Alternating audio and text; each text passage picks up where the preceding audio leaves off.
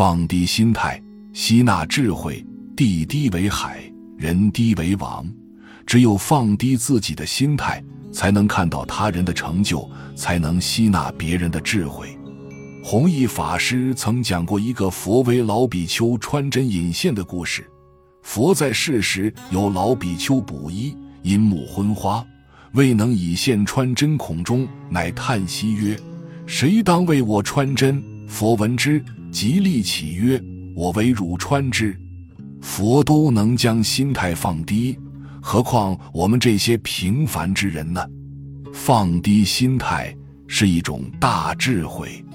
一个年轻人满怀失望地来到少林寺，对住持方丈释源和尚说：“我一心一意想学丹青，但至今没有找到一个能令我满意的老师，为此我非常苦恼。”释源和尚笑了笑说道：“你走南闯北也有十几年的时间了，真的就没能找到一个让你佩服的老师吗？”年轻人重重地叹了口气说：“这十几年里。”我访遍了很多的名师大家，但是他们几乎都是徒有虚名之徒。我亲眼见过他们的画，画技实在是不敢恭维啊，有些甚至还不如我呢。你说让我怎么拜他们为师呢？是元和尚听了，淡淡一笑说：“老衲虽然对丹青一窍不通，但是平时颇爱收集名家精品。”既然施主的画技比那些名家要略高一筹，那么还请施主不吝赐教，为老衲留下一幅墨宝吧。说着，便吩咐旁边的小和尚取来了笔墨纸砚。释元和尚继续说道：“老衲平生最大的嗜好就是品茶，对那些造型流畅古朴的茶具情有独钟。”施主可否为我画一个茶杯和一个茶壶，以满足老衲的喜好呢？年轻人听了，傲慢地说：“这有何难？对我来说，犹如探囊取物。”说罢，年轻人调了一砚浓墨，铺开宣纸，寥寥数笔，一个倾斜的水壶和一个造型典雅的茶杯便跃然纸上，而且水壶的壶嘴正徐徐吐着一缕茶水。缓缓地注入茶杯之中。年轻人画完后，问释源和尚：“大师，你觉得这幅画如何？还满意吗？”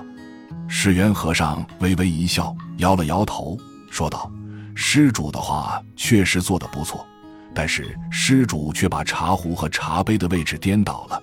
茶杯应该是在上面，茶壶应该在下面才对呀。”年轻人听了，不禁哈哈大笑起来。大师为何如此糊涂？要是茶壶放在茶杯的下面，如何能将茶水注入茶杯呢？世元听了，说道：“原来施主并不糊涂，懂得这个道理呀。你渴望丹青高手的茶注入自己的杯子，但你总是把自己的杯子放得比茶壶还要高。你想想，茶怎么可能注入你的杯子里呢？”只有把自己放低，才能得到一脉流水。一个人只有把自己的位置放得低一些，才能从别人那里吸纳到智慧和经验。年轻人顿悟：如果一个人老是盯着别人的缺点和错误不放，那么他的眼里看到的只能是令他不满的现象。